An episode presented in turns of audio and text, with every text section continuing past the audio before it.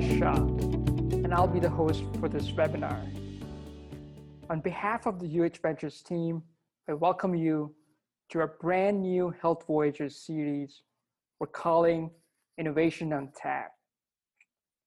Designed to provide educational content and networking opportunities, we hope you find these events valuable through your innovation journey. Our inaugural event tonight is I P with I P As. We chose this topic because we know that intellectual property concepts can get pretty hazy. Did you know that the label art and packaging that you see on beer bottles are considered works of authorship and can be protected by a copyright law? Did you know that hops, the key ingredients of beer that offer aroma and flavor, can be protected by a patent? But we're here to talk about innovation in healthcare. And that's where we have our featured guest tonight, Greg York, a patent attorney from local law firm of Pern and Gordon. I've had the pleasure to work with Greg over the last two years. He's been a trusted advisor to university hospitals on various patenting matters. Greg has put together a very informative session covering basics of intellectual property, explaining patentability, patenting process, and related topics. There'll be a Q and A session at the end of this event, at the end of the presentation. I encourage you to ask questions. Think about this as an informal networking event. You're hanging out with your colleagues at a pub. And with that, I hope you all join me and hoist your favorite beverage. I'd like to now introduce you to Greg. Cheers. Thank you, Dinesh. As Dinesh said, I'm Greg York. I'm a patent attorney at Pern and Gordon here in Cleveland. Before I became a patent attorney, I was a scientist. There were projects, when I was a scientist, there were projects that I worked on where I wondered if there might be some patentable inventions that could be derived from the projects. At the time, I didn't have a background in patent law, and I didn't really have an idea of where to begin or, uh, or how to answer that question. My aim for this I P one oh one presentation is to provide you with information that I now know as a patent attorney that I would like to have known when I was a scientist in order to be able to answer that kind of question.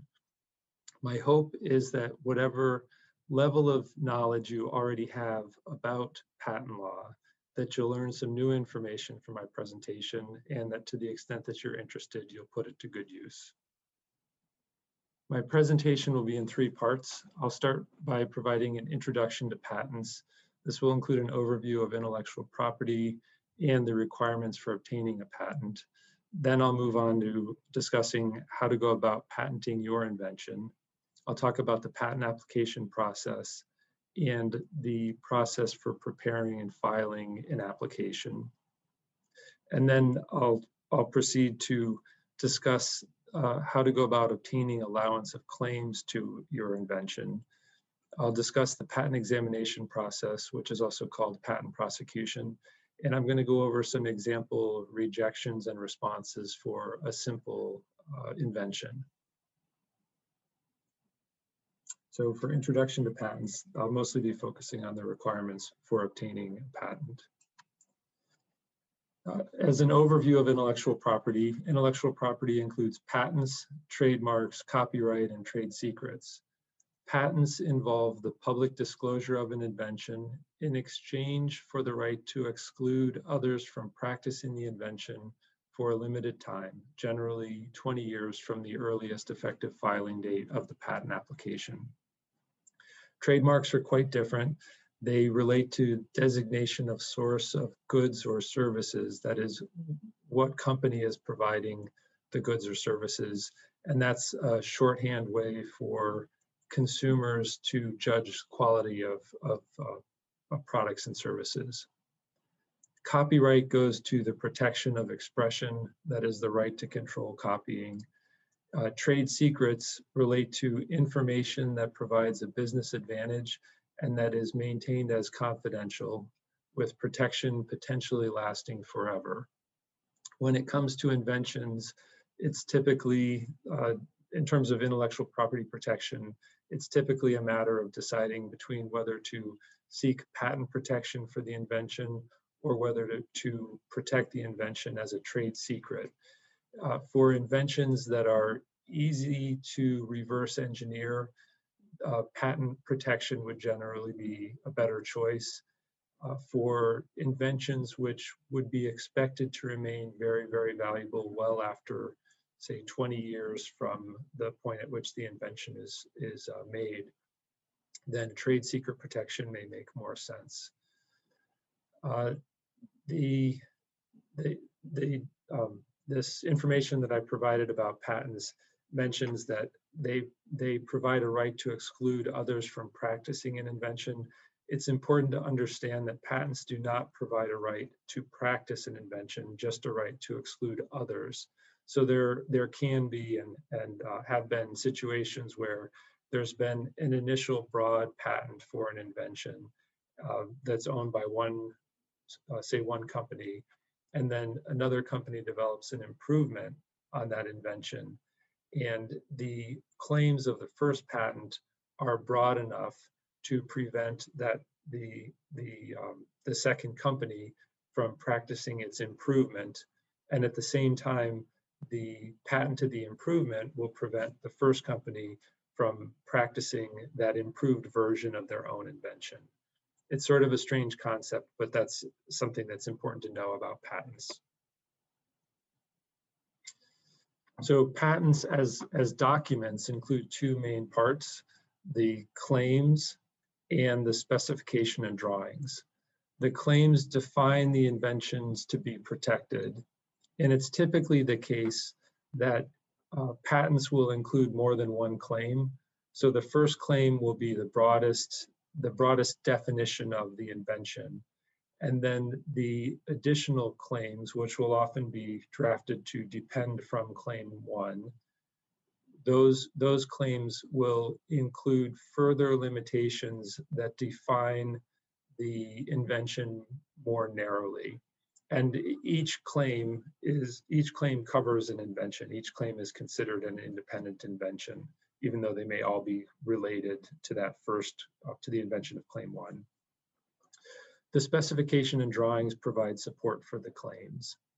Uh, on, on this slide, I'm showing uh, some information from a patent of a local Cleveland inventor and avid runner. His name is John Coolbus, and he invented a reflective skin spread composition that is highly reflective in vehicle headlights, uh, that stays on, on skin uh, during intense exercise, and that's easy to remove after. In on um, what I've shown here uh, from left to right is the cover page of the patent, a figure from the patent, and then claim one from the patent. So the cover page will include bibliographic information and an abstract, which provides a brief description of the invention. Uh, the claim, claim one uh, describes the broadest embodiment of the invention. So it's a claim that's directed to a reflective skin spread composition uh, that comprises uh, various components, various compounds uh, at, at particular, uh, in particular amounts. And then the figure provides support for the claims, in this case, by uh, making it easy to appreciate how reflective this, the skin spread composition is. So what is the invention? It's typically the case that inventors think of inventions as being the idea that they have for their invention or physical embodiments of that idea. Patent attorneys, in contrast, generally think of inventions as claims. That is a sentence which describes the invention in words. It's really important for the inventor and the patent attorney to work together to reduce the idea of the invention into words that, that uh, adequately distinguish the invention from what's been done before, from the prior art. Uh, I'll note that claims generally have three parts: uh, preamble, a transitional term or phrase, and the body of the claim. In this case, the preamble is a tool. The preamble tells you what the claim is generally directed toward. The transitional term in this case is comprising. Uh, there's two other typical transitional uh, phrases. Th those are consisting of and consisting essentially of. So considering comprising first, comprising means that in this case, the tool includes each of the parts that are recited in the claim following that transitional term, and potentially additional parts. So this is an, an open-ended transitional term. And um, it's worth keeping in mind for claims like this, they can be infringed by, for example, a tool that would include a handle, a solid head, and additional parts. So in, in other words, they could be, it could be infringed by an improvement, a future improvement on a, on a, uh, on a tool like this. The transitional phrase consisting of means that the, in this case, the tool would include only the parts that are listed in the rest of the claim and no additional parts. And the transitional phrase consisting essentially of is intermediate between the um, comprising and consisting of transitional terms. There's one more thing that I'll mention about this. It is, it is um, crucial that the inventor not hold back information that's important for practicing the invention uh, and distinguishing it from the prior art. Uh, the in patents, you, you only get credit for the information that's actually disclosed in the application. It's not possible once you filed an application, it's not possible to add additional information to that application. So it, along with the idea of reducing the invention to words, it's important to make sure that all of the details of the invention are actually captured in writing or in, or in the figures of the uh, application. So there are numerous requirements for obtaining a patent. The, uh, the first set of requirements that I'll talk about are requirements that, that relate to the invention itself. So under the patent statute, the invention must meet four requirements. Those are patent eligible subject matter, utility, novelty, and non-obviousness. And I'll talk about each one of these now. So what is patent eligible subject matter? The following types of inventions are patent eligible based on being listed in the patent statute. They, th those are articles of manufacture, compositions of matter, machines, methods or processes, or an improvement in any of the above. And I'll note that the fact that the patent statute actually notes that improvements uh, are patent eligible implies that it's, it's also um, possible, entirely possible to patent articles of manufacture, compositions of matter, machines or methods and processes that aren't an improvement over anything that came before. In other words, the patent statute doesn't require improvements. That's not a requirement for, for um, uh, patent eligibility. The tests for patent eligible subject matter have been worked out in case law, particularly U S Supreme Court case law over um, many years. The, the general idea is that human-made inventions are patent eligible and products of nature are not. So from the case law, patent eligible subject matter includes non-naturally occurring manufactures or compositions of matter, uh, products of human ingenuity, things that have a distinctive name, character, and use. Things that are not patent eligible include laws of nature, physical phenomena, and abstract ideas. This has been an area of um, intense activity and litigation in the past decade. There, um, the courts have, have mainly been moving in the direction of narrowing the scope of what's considered patent eligible subject matter. So two examples are in the Mayo v. Prometheus case, the U S Supreme Court invalidated specific therapeutic diagnostic method claims as not patent eligible. And in the Myriad case, the U S Supreme Court held that human genes constitute subject matter that's not patent eligible. The second requirement is for utility. The requirement for utility can be met by any specific and substantial utility that's credible, and in contrast, throwaway, insubstantial, or non-specific utilities are not sufficient. This requirement is generally easy to meet. Uh, when writing an application, the patent applicant should include disclosure of at least one specific and substantial use for their invention. The third requirement that goes to the invention is the requirement for novelty. An invention as claimed lacks novelty, meaning that it's anticipated if a single prior art reference discloses the invention. So I mentioned the, um, the way that patent attorneys will typically refer to lack of novelty as using the term anticipation. They're interchangeable. The test for anticipation is, does a single prior art reference disclose all limitations of a claim arranged the same way as in the claim? So if an examiner is going to reject a claim for anticipation, the examiner will typically cite a prior art reference and then explain how that reference discloses all limitations of a claim. And they will, ideally, they'll also indicate how those limitations are arranged the same way as in the claim. And the patent attorney will typically respond if there's a good argument uh, against the rejection for anticipation. The, the patent attorney will often respond by pointing out that, or arguing, that the reference does not in fact disclose all limitations of the claim, and will specifically point out which limitation or limitations are not actually disclosed and why. Or the, the patent attorney will argue that even though all the limitations may be disclosed in that reference, the limitations are not arranged the same way in the reference as they're arranged in the claim. And I'll note also that another approach for responding to uh, rejection for lack of novelty would be to amend the claims to add a limitation that's not taught by the prior art reference. The fourth requirement that goes to the invention is non-obviousness. This is generally the hardest requirement to meet.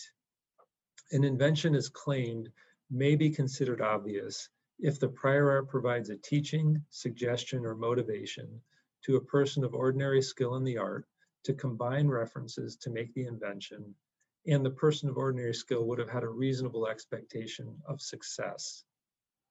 The term person of ordinary skill in the art is patent jargon. It's, it's uh, the concept is it's a make-believe person that has knowledge of every single reference that's ever been published or patented, all of the information that's been published or patented in their technical field. They know all of it, and they're being updated, they're getting updates every single day, but they're not a particularly creative person. This is the standard that that uh, patent examiners use, and that we uh, that patent attorneys use in um, in making arguments about whether or not claims are are obvious or not obvious. The the way that an examiner would typically put together a rejection for uh, for obviousness would be to cite one reference and explain how it teaches some of the limitations of the claim, and then cite one or more additional references and explain how those references teach the rest of the limitations of the claim. And then the examiner will articulate a reason why a person of ordinary skill who would have known about those references would have been motivated to combine the references to make the invention. And then we'll, the examiner will also typically explain why the person of ordinary skill would have had a reasonable expectation of success. Patent attorneys that um, then will respond, if there's a good basis for arguing for not, for non-obviousness, will then respond by, for example, pointing out that that one of the references that one of the references cited for teaching a limitation doesn't actually teach that limitation. Or will make an argument that there wouldn't have been a motivation to combine the references, or will make an argument that the person of ordinary skill, even if they had combined the references, wouldn't have had a reasonable expectation of success in making the invention. Now, there's a fallback position that's available if none of those arguments end up being persuasive. The fallback position is that, that prima facie or apparent obviousness can be overcome by secondary considerations. That is, it's, it's possible to present evidence that, for example, that an invention as claimed provides unexpectedly superior results, or that um, that the that commercial products that are based on the invention have had tremendous uh, commercial success. These these kinds of arguments supported by evidence can be useful. They can be effective in persuading an examiner that, even though claims may, the claim may have seemed obvious at a first pass, that there's a good reason to consider the claim to be non-obvious. There's, um, there's a, a, a problem, though, with using this approach, which is that it usually leads to needing to limit, to narrow claims pretty dramatically. Um, and that's because the, there's a requirement under U S patent practice that evidence of evidence for non-obviousness, it needs to be commensurate in scope with the claim. So if the evidence that's presented relates to just a small, um, uh, like a small part of the claim, then the claim will need to be narrowed down to just cover that small part. So what prior art is available against an invention for rejections for lack of novelty or for, um, for non-obviousness? Or I should say for obviousness. The patent statute provides the, the prior art indirectly.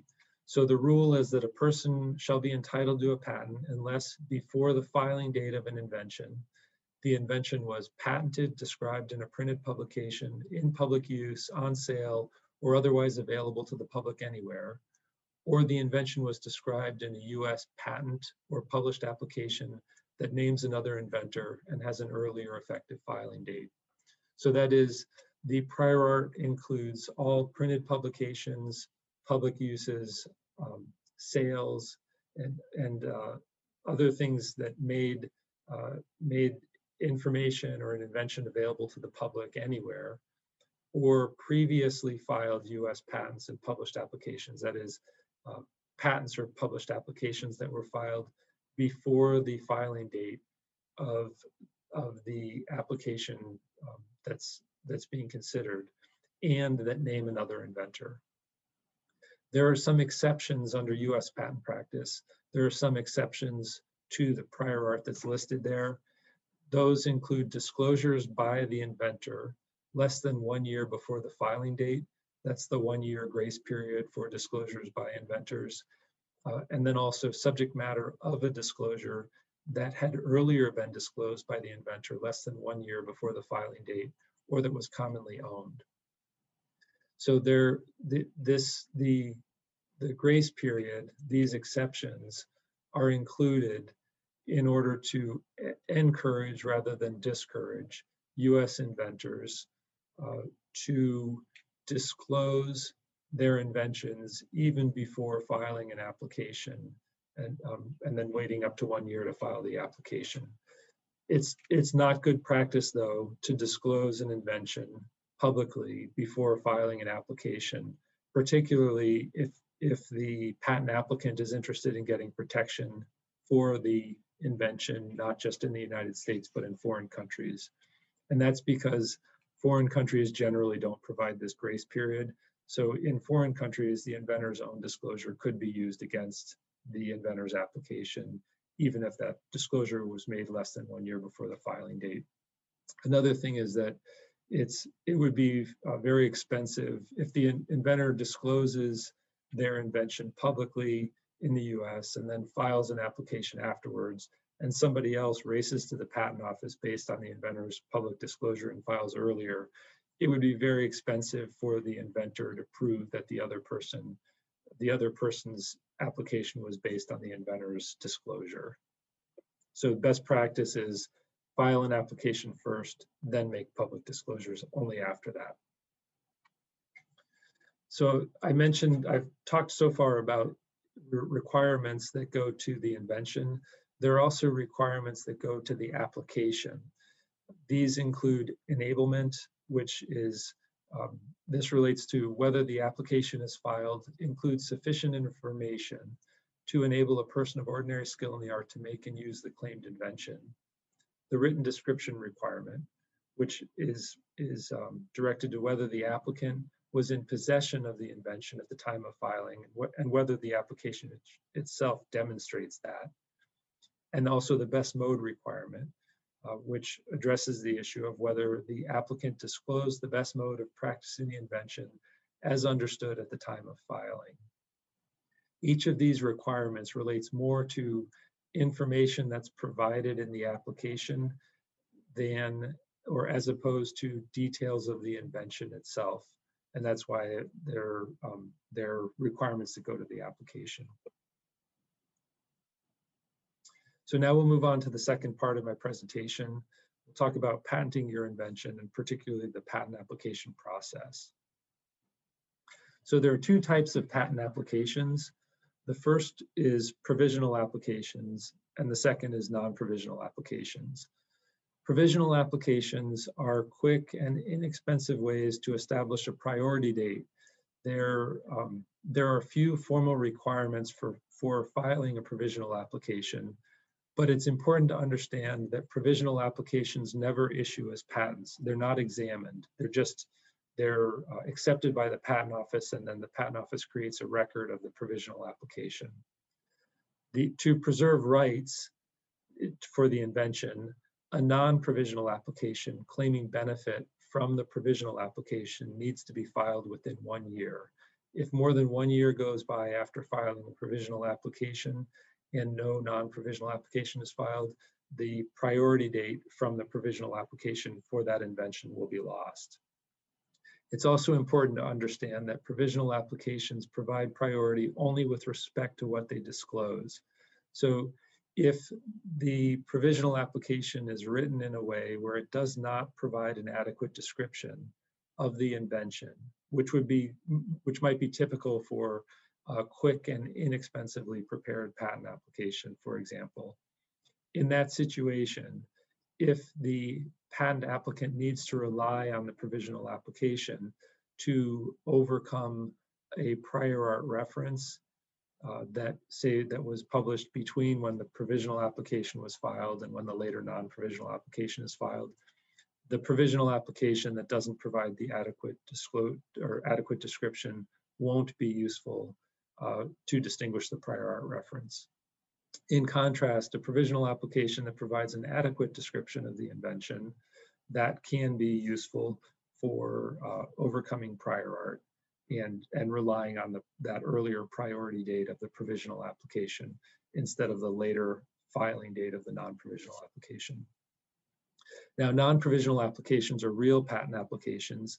They need to comply with all statutory and formal requirements, and these are the applications which are actually examined by patent examiners uh, to determine whether they meet the requirements for, uh, for the invention and the application. And these are the applications that can ultimately issue as a patent. The patent process includes numerous steps.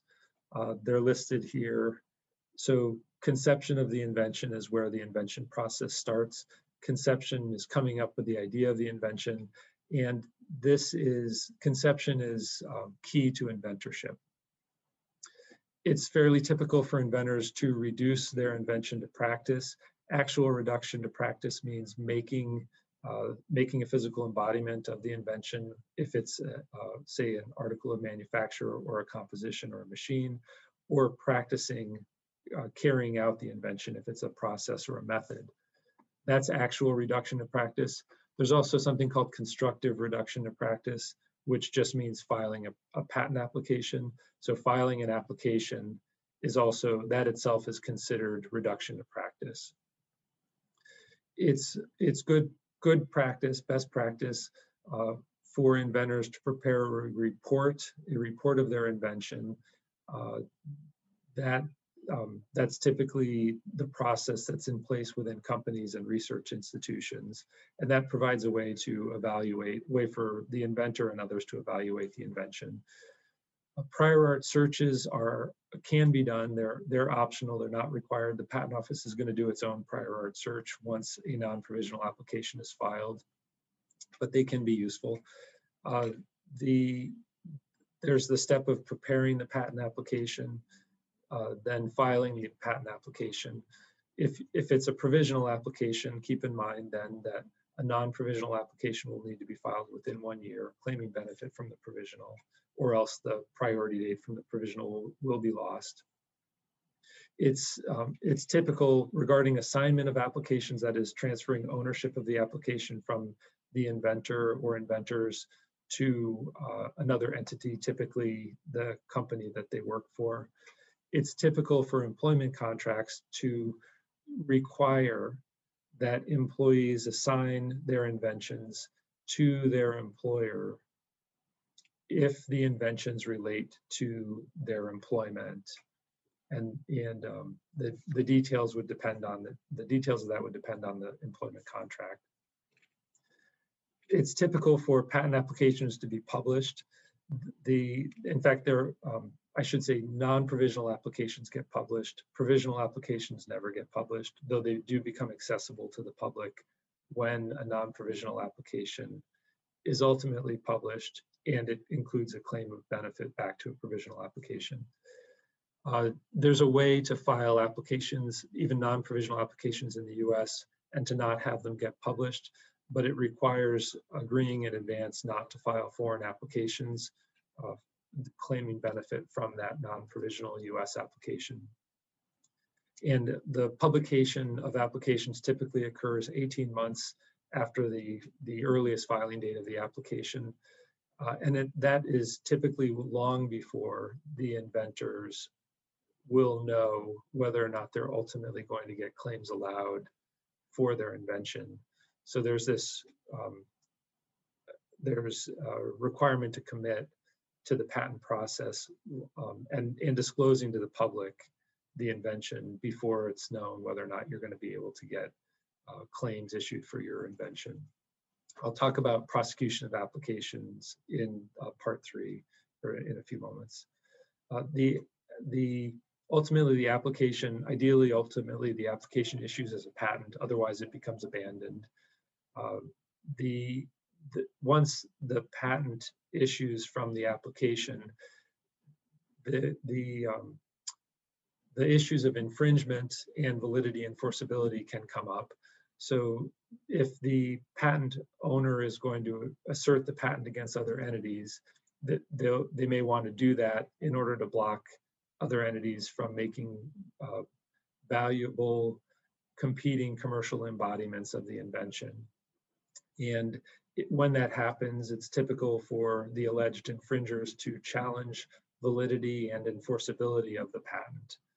So it's good to consider these issues at the start of the patent application process, um, particularly to keep in mind the, that it's a useful goal to try to end up with claims that are broad enough that they'll block competitors from practicing valuable commercial embodiments of the invention, but narrow enough that they will withstand validity challenges.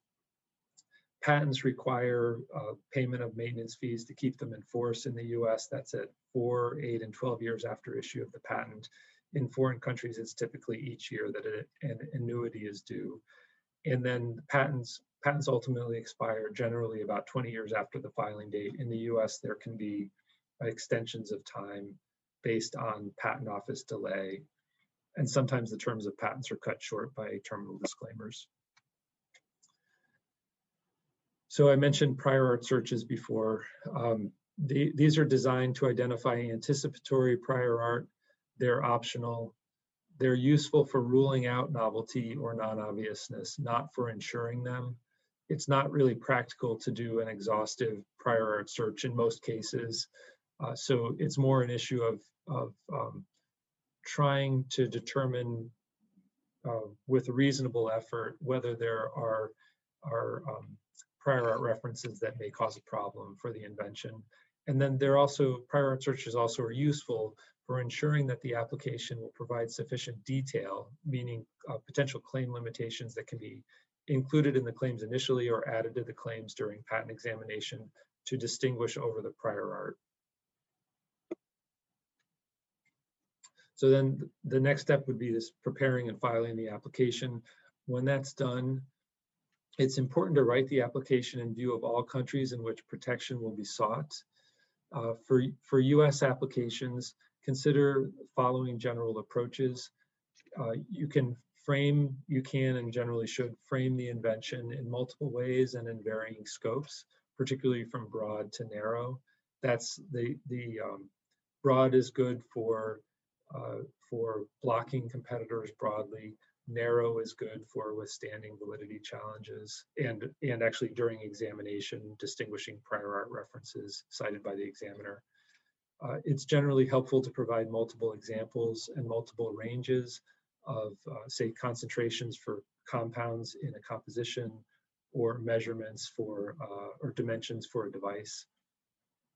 It's, it can be helpful it's, um, and these days, it's often uh, a great idea to define key terms in the application, at least make clear what the terms uh, relate to. And it's best practice to avoid characterizing prior art in the application. That is, uh, to avoid saying what the prior art discloses. The reason, the reason for that is that an admission about the prior art that's incorrect can still be used against the applicant. It, it's um, that, so it's better, it's better not to make admissions about the prior art. It's not necessary to characterize the prior art, and it generally, um, it generally can be harmful to the patent applicant uh, later during examination. It's also best to avoid superlatives. There's no need to, to describe the invention as being the best. Um, that isn't helpful in, in examination, and it can work against a patent owner that's asserting the patent in litigation. So for, for uh, the final part of my presentation, I'm going to talk about the process of obtaining allowance of claims. This is, the idea here is to bring together the requirements that go to uh, obtaining a patent, requirements for the invention or the application, uh, and applying them to a specific invention. So the patent examination process works like this generally. The examiner will make rejections. That is, the examiner typically issues one or more rejections and or objections to the claims and or the specification, arguing failure to meet requirements, the requirements that we talked about uh, earlier.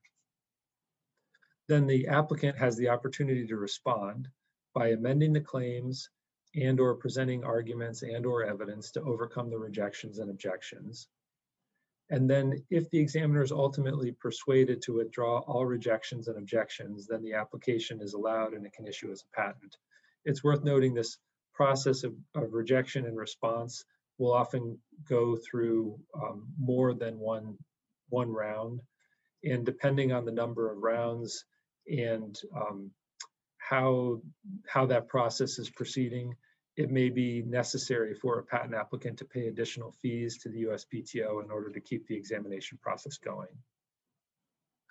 So I have an example here. This is our exercise in making rejections and, um, and responses uh, for a particular invention. The, the, the idea here is to highlight uh, or to, to show a very simple invention, and then use that as a way to see how rejections and responses are actually articulated, like how an examiner would actually articulate a rejection and what kind of responses might be, uh, might be effective um, for that particular rejection. So I've, I've presented these, this example many times um, in classes and presentations to uh, clients. And I will say that in um, in having many students and uh, scientists and engineers consider this example, I'm always pleased and kind of amazed that that it's often the case that they'll they still come up with new ideas for rejections or responses that I haven't thought of and that I haven't heard anybody else bring up before, despite the invention being quite simple.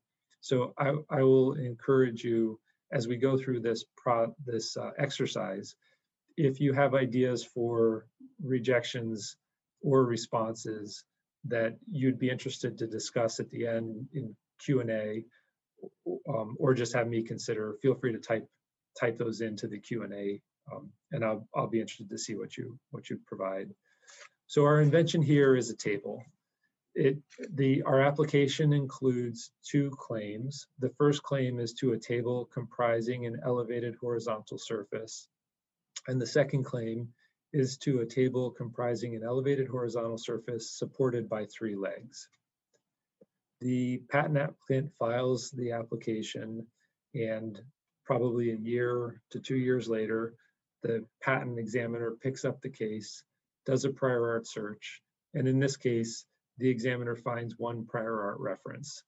So this reference is a photograph of a tree stump. The tree stump has uh, a Um, a surface on which an axe is lying, and a base that's a base that the stump base that supports the surface of the stump. And the examiner thinks that uh, that the examiner can make a uh, at least one rejection of at least one of the claims based on this prior art reference. That's why the examiner is citing it. So I will ask you to take a moment to consider, if you were an examiner, how might you use that prior art reference to reject one or both of the claims in this case? What principles would you use to make the rejections? And what specific rejections might you make? Uh, so take a moment to think about that. And we'll proceed. So the, the principle that patent examiners will use is they will they will determine whether the invention fails to meet one or more of the requirements that go to the invention or the application. And for the rest of this, I'm just going to focus on, on requirements that go to the invention. The another principle that the examiners use is that they they they examine each claim for patentability independently. So they'll con- consider claim one, and then they'll separately consider claim two. So considering claim one, have all the requirements for an invention been met for claim one? That is patent eligibility, uh, utility, novelty, and non-obviousness. I expect that an examiner would, would likely or could uh, issue a rejection for lack of novelty, rejection of claim one over this prior reference for lack of novelty.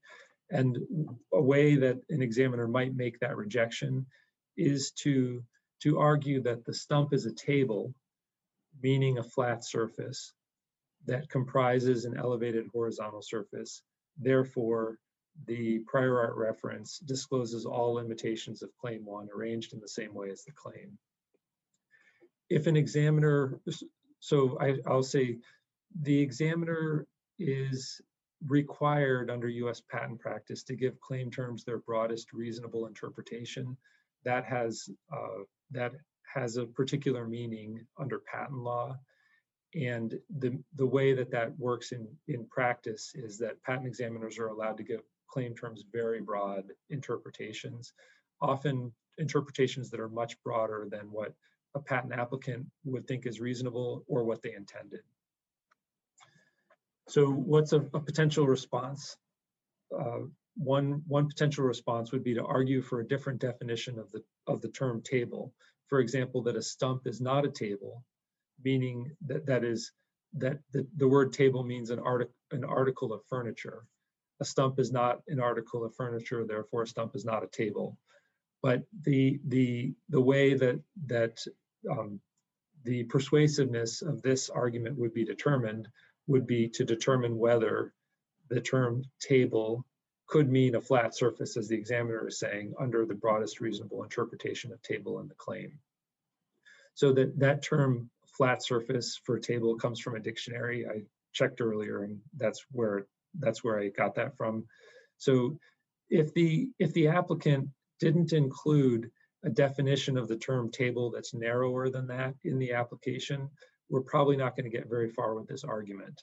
In contrast, if the applicant has defined the term table in the application to mean an article of furniture, this could be a great argument for withdrawal of the rejection.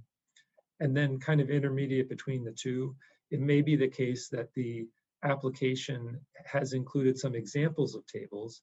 And if, if for example, there's uh, an example of a table being portable, we might amend this claim to recite that the table, that to include the limitation that the table is portable.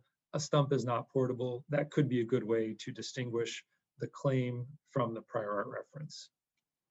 There's a potential second response, which would be to argue that the elevated surface of the stump is not horizontal. And um, in this case, the key would be whether we can demonstrate this based on teachings of the prior art reference or other, other evidence.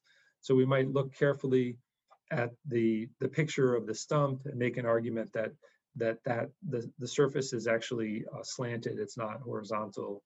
Um, or we might, we might be able to provide other evidence. Maybe there's some later publication that discusses this stump in more detail. We point to that. And this is, um, the, obviously, the, uh, this is a, oh, like very simplified, but these are the these are the kinds of approaches which actually can be quite helpful for overcoming rejections in actual um, patent applications. So there's a second rejection which the examiner might make. Uh, that could be for obviousness. An example of that would be that the examiner may argue that the prior art reference teaches all limitations of claim one, except that the surface of the stump is not horizontal, and that making a surface of a stump horizontal is a simple design choice. Examiners are allowed to use reasoning like this, and they will, they do. Uh, so for us to, or for the patent applicant to overcome a rejection like this, one thing to consider would be, is there any evidence that a horizontal surface pro provides an unexpected advantage? And, and if so, to consider arguing non-obviousness on this basis. So now let's turn to claim two. Uh, it, so does, ha, does uh, claim two meet all the requirements for, uh, for an invention, for patenting an invention? One, one rejection that an examiner might make would be for obviousness. So here, here, for example, an examiner may argue that a stump is a table comprising an elevated horizontal surface supported by legs, that is the base, the, the or I'm sorry, supported by a leg, that is the base of the stump, and that adding two additional legs for the same purpose with predictable results would have been obvious. This also is the kind of, this is the kind of reasoning that examiners are allowed to use that, and that they do use. So a potential, potential response could be to argue that the base of the stump is not a leg. We might focus on what the, what the proper definition of leg is, and maybe, maybe the application includes a definition of leg or some examples that would be, um, that would be useful for distinguishing a stump. Uh, another possible response would be to argue that it's, it isn't actually possible to add additional legs to the stump. Uh, that is that, it, that um, It, like maybe there's not enough room, uh, that it would change, it would in, entirely change the nature of, of what's disclosed in the prior art. There may be other responses that could be effective also. Now, I, this is the um, second to last slide. And this is an example uh, for U S application number two to a table with square corners and four legs. And I would leave it to you to think about how an examiner might apply the prior art stump and what would now be the prior art table with three legs to articulate rejections of these of the two claims to this uh, table with four legs. And this the point of this, one point of this is that the details really matter, like the the number of the parts and uh, details about the, the the dimensions of parts, things like that. So I'll, for my final slide, I've, I've included three additional resources that I think are quite useful, um, that you may find useful if you're interested in learning more about patents. The first is the book Patent It Yourself by David Pressman. it provides a lot more detail about the patent process. The second is a book, Biodesign, The Process of Innovating Medical Technologies. This is a fantastic resource for startup companies for understanding uh, what the startup uh, process is, is about. And then the third is a link to University Hospitals Ventures. So for U H, U H inventors, consult with your colleagues in U H Ventures. They'll, they can help you to determine whether uh, it may be uh, whether, whether it may be valuable to pursue a patent for inventions that you're um, that you come up with.